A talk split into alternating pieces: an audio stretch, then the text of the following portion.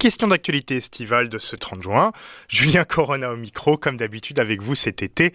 Aujourd'hui, on va discuter avec David Dubé, un habitué du monde d'aujourd'hui, pour nous discuter des questions de la guerre en Ukraine et des relations russes et américaines. On va discuter avec lui ben, de la guerre en Ukraine et là où ça en est en ce moment, alors qu'une possible reprise des négociations pourrait arriver du fait de l'enlisement en cours sur le terrain du Donbass. Un conflit qui s'enlise, un conflit qui continue. On a même eu euh, aujourd'hui, l'émission est enregistrée euh, ce lundi 27 juin, on a même eu aujourd'hui une, une attaque sur un centre commercial qui, a fortiori, est un crime de guerre, étant donné que le centre commercial n'est pas une cible militaire et se trouvait énorme, ou se trouve à l'intérieur énormément de, civils. Pendant le même temps, le G7 s'est ouvert en Bavière. De nouvelles sanctions sont en préparation. La Russie continue quand même de bien avancer dans le Donbass. Est-ce qu'une issue à la guerre approche-t-elle et alors que les appels à la négociation se font de plus en plus forts, David? Euh, c'est une, une, excellente question. En fait, il y a beaucoup de, il y a beaucoup de leaders là, du G7, mais aussi de de d'autres pays mm. occidentaux qui demandent finalement à ce que les, les, les négociations avancent, ou du moins que les, les grandes puissances, euh, du moins que, ça, que les grandes puissances mettent la pression pour qu'on reprenne des négociations puis qu'on fasse quelque chose parce que présentement, euh, il y, a un gros enlisement, comme vous l'avez dit. Les Russes n'avancent plus beaucoup. Ils ont pas mal pris ce qu'ils voulaient prendre au Donbass puis dans la, la Nouvelle-Russie. Puis les Ukrainiens commencent à avoir à peine, il y, a, un enlisement du côté ukrainien aussi au niveau de la motivation, de l'équipement, c'est-à-dire là, pour, pour reprendre un peu. Euh, le manque de munitions, comme Zelensky en parle, de envoyez-nous des armes, envoyez-nous des armes, ce qui répète à, longueur de journée depuis quelques jours, étant donné que les stocks de munitions, les anciennes munitions, les stocks de munitions soviétiques sont quasiment vides.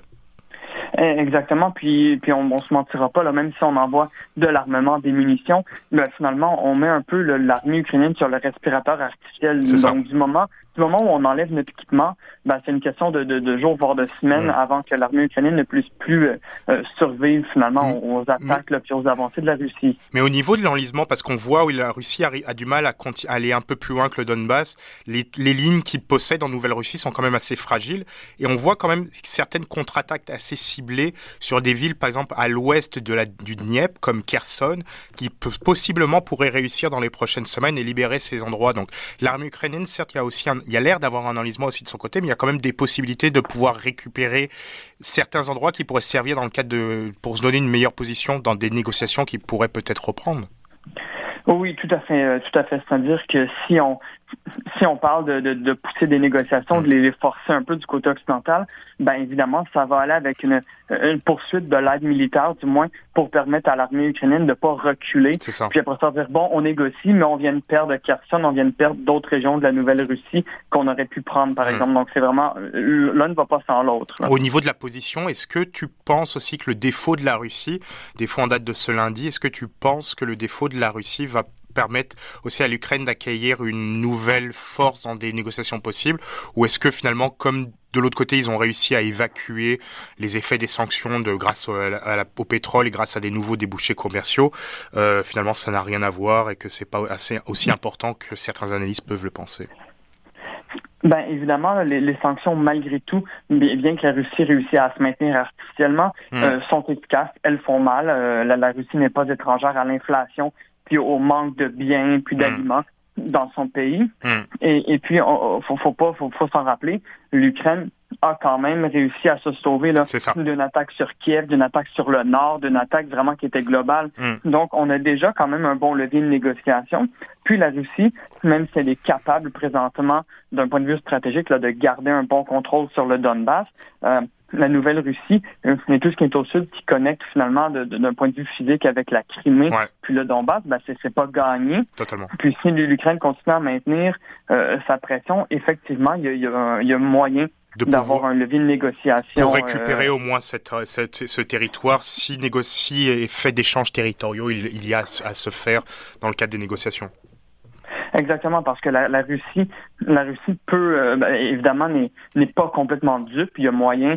Euh, Vladimir Poutine va, va comprendre là, que c'est pas nécessairement des, des régions qui sont qui sont tenables et qui sont hmm. viables. C'est hmm. pas la Crimée non plus, puis c'est pas le Donbass. C'est des forte population pro-russe, c'est des populations qui, depuis, surtout depuis la guerre, hmm. euh, ont basculé beaucoup du côté, euh, du côté pro-Ukraine. Hmm. Au niveau de Vladimir Poutine et surtout de ses dernières paroles et ses dernières prises de parole, on a pu voir par exemple dans le cadre de la candidature à l'Union européenne de la part de l'Ukraine, M. Poutine n'a eu pas vraiment de mots durs. Il a surtout eu des mots durs sur la possibilité, si rentre, l'Ukraine rentre dans une alliance militaire, mais rien sur la question d'alliance et d'intégration politique. Or, souvent avec l'histoire de l'Union européenne et l'histoire de l'Europe, on sait que souvent l'un précède l'autre. Une entrée dans l'OTAN va souvent précéder une entrée dans l'Union européenne et inversement.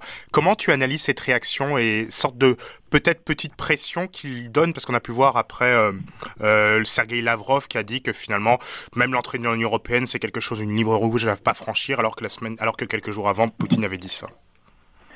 Ben, évidemment, avant 2014, avant l'annexion de la Crimée, par exemple, il y avait des plans hmm. d'intégrer des accords avec l'Union européenne hmm. euh, pour l'Ukraine, auxquels la Russie n'était pas initialement opposée, euh, du moment que ça ne l'empêchait pas de faire ces choses avec l'Ukraine. Là, évidemment, on comprend qu'une intégration à l'UE pour l'Ukraine, ce serait vraiment mettre des bâtons dans les roues dans l'influence russe hmm. en Ukraine. Évidemment, est-ce que Vladimir Poutine serait assez fou pour euh, brandir la menace nucléaire ou la menace d'une invasion supplémentaire hmm. face à une intégration à l'Union européenne euh, qui, en, soi, ne, représente pas hmm. directement une menace là, militaire euh, comparativement à l'OTAN. Au niveau, au niveau de la menace nucléaire, tu penses quoi des, par exemple, des missiles qu'il a placés en Biélorussie? Est-ce que pour toi, c'est comme de la parole, étant donné qu'on qu'ils l'utiliser un peu cette menace nucléaire pour faire peur aux opinions publiques occidentales depuis le début du conflit. On est vraiment dans une vraie, une vraie retour de logique de guerre froide avec les placements de missiles sur les lignes de, de ces anciens rideaux de fer. Euh, la menace, la menace nucléaire, je je sais pas. J'ai l'impression que c'est très ce serait très intense, mais hum. on a un peu cette, cette logique frontalière euh, OTAN-Russie qui revient, hum. surtout depuis qu'on a, on a le processus d'intégration de la Finlande et de la Suède. Ouais. Sergei Lavrov et Poutine l'ont dit. S'ils veulent rejoindre, ben ils vont se retrouver avec des missiles à leurs frontières. Hum. Évidemment, si l'Ukraine se rapproche euh, de, de l'UE, et de l'OTAN sans nécessairement devenir membre, mais en recevant un, peu un support par procuration, hmm. comme on l'a maintenant par la suite, ben nécessairement ils auront des missiles à leurs frontières. Ça, ça, devrait suivre les paroles, hmm. euh, les paroles de, de, de, la, des, des, dirigeants de la politique extérieure euh, de la Russie. On reste un peu en fait dans cette logique qu'a la, qu la Russie d'être d'être de penser qu'elle étant donné qu'elle, pour elle, elle est encerclée avec force, elle va tout faire pour défendre ses frontières les plus directes. C'est le plus direct avec cet, encerclement et donc prendre en, prendre en compte et prendre et mettre fait écho sur des mesures militaires défensives en mettant par exemple des missiles à ses frontières. Oui, ben exactement. C'est très dans la logique de vous êtes à mes frontières, donc je m'en viens à vos frontières. C'est très de la c'est très la logique que je vous fais ce que vous me faites et vous me faites ce que je vous fais. Ouais.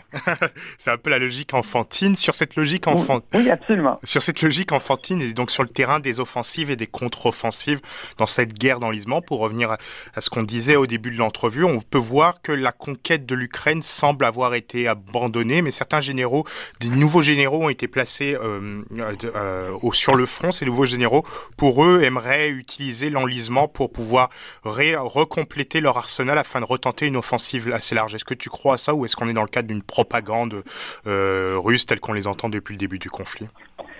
Ben, avec, la pensée groupale, puis vraiment l'absence d'esprit critique euh, alentour de, du cercle décisionnel hmm. de Vladimir Poutine, je ne serais pas étonné que des gens puissent penser à une potentielle reprise. Cela dit, ce serait décidément une, une très, très mauvaise décision parce que là, ils sont quand même dans une position qui est pas pas, trop mal hmm. pour peut-être euh, euh, prendre un, contrôle du Donbass ou du moins avoir les objectifs euh, pour lesquels ils avaient fait un discours là on va défendre le Donbass et tout parce qu'on on, s'entend que c'est complètement impossible de retenter de retenter l'opération hmm. une fois de plus. C'est juste un gros gaspillage d'argent et de ressources. Et surtout qu'on, surtout qu'on peut le voir en ce moment, même s'ils arrivent, le système d'armement et les industries d'armement russes arrivent à, à créer les munitions qu'il faut pour continuer la guerre. On voit de moins en moins de personnes qui sont prêtes à faire la conscription ou de moins en moins parce que beaucoup des conscriptés pour cette guerre sont des minorités ethniques de la Russie et de moins en moins de ces minorités aussi sont prêts à la participer. Les payes sont pas assez importantes et autre chose. Plus l'inflation, plus le possible défaut sur un aspect pratique, ça a l'air beaucoup plus, ça a l'air vraiment beaucoup plus compliqué. Oui, absolument. on a une, latitude de guerre qui commence à augmenter autant chez les militaires que chez les civils. Hmm. Donc, c'est pas c'est pas une guerre qui est, qui est tenable non plus sur le long terme. Hmm avec des troupes, des, des bottes, des armes sur le terrain. Puis pour aller plus loin, là, on est on est vraiment on est vraiment plus dans ce dans ce moment-là, autant en Ukraine que, que, chez la Russie. Et même ce mot lassitude, il peut s'exprimer pour les dirigeants occidentaux, les dirigeants alliés. On peut le voir avec le G7 qui s'ouvre. On a d'un côté un Boris Johnson assez véhément, mais ça lui il pensait que ça pouvait lui servir politiquement sur le terrain des élections en Angleterre. Malheureusement, ça n'a pas servi. Un Biden un peu entre deux, un Macron qui souhaite une reprise des négociations. Pourquoi pourquoi cette lassitude des dirigeants alors que ces derniers, même il y a encore quelques semaines, quelques jours même, étaient encore assez véhéments sur la défense de l'Ukraine. Et maintenant, on va dire les tournées de Zelensky ne font même plus d'effet, même sur les opinions. Euh, c'est une excellente question, en fait, parce que en, Europe, surtout le Macron en France, hmm. ont, beaucoup tenté de, de, faire un peu de diplomatie tout en, en donnant ses armes par procuration. Puis on réalise que finalement, ben, il y a de moins en moins d'avancées, il y a de plus en plus d'envois. Hmm. Donc, le, retour, finalement, par investissement est de moins en moins là. Mais on a aussi, euh, évidemment, l'inflation, ça, ça touche tout le monde. Ça touche les États-Unis. On a les, aux États-Unis, on a les élections de mi-mandat qui s'en viennent. De plus en plus, les gens font peut-être un lien entre il y a la guerre en Ukraine, mon essence et ma nourriture me coûtent plus cher. Joe Biden, ça va pas bien à ce niveau-là. Et puis, bon, comme on disait, le Macron, ça n'a pas super bien fonctionné. Totalement. Ces tentatives de diplomatie. Donc, la prochaine étape serait en théorie que Joe Biden mette son pied à terre ou son, son point sur la table puis dise bon, des négociations, il y aura. Et au niveau des négociations, il y a pu avoir, par exemple, la semaine dernière, un journaliste de Politico qui a pu, a pu par, à faux théorie, de manière un peu intempestive, se retrouver dans un dîner entre l'ambassadeur russe et euh, à Washington et l'ancien envoyé pour les États-Unis en Afghanistan, qui est maintenant une sorte de conseiller occulte pour les questions russes et pour les questions d'Europe de l'Est. Et dans ce dîner, il y avait vraiment ce qui, a entendu le journaliste de Politico, on pouvait le lire dans la newsletter de la fin de semaine de Politico. Dans ce dîner, il y a pu être discuté la possibilité de réouverture de canaux diplomatiques pour en arriver à des négociations directes, même pour mettre fin au conflit entre la Russie et les États-Unis. Est-ce que ça montre une possible réouverture de l'implication plus forte américaine dans le cadre de ces négociations de fin de conflit qui pourraient peut-être arriver dans pas longtemps? Ben, ben, ben, certainement. Puis surtout que Joe Biden avait dit en juin dernier, hmm. euh, en rencontrant Vladimir Poutine dans son sommet, qu'il voulait pas devenir son ami, mais qu'il voulait remettre des canaux de discussion, qu'il voulait avoir une relation prévisible hmm. entre les deux États. Donc ça, ça serait davantage à l'image de ce que Biden avait promis hmm avec Poutine, c'est-à-dire de, on réglera peut-être pas les problèmes, mais on va avoir une certaine diplomatie, puis on va avoir des canaux de connexion, puis de, de, discussion. Au, niveau de la diplomatie et des canaux de connexion, on peut le voir aussi que la Russie en fait en ce moment, elle en même en fait beaucoup, sorte pour un peu arrêter cet enlisement qu'ils ont en Europe de l'Est.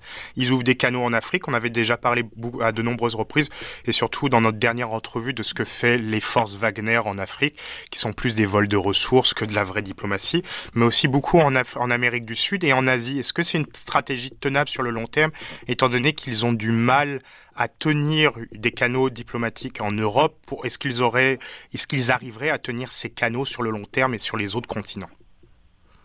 En fait, ben, comme on le disait la dernière fois, c'est une relation qui dure quand même depuis longtemps.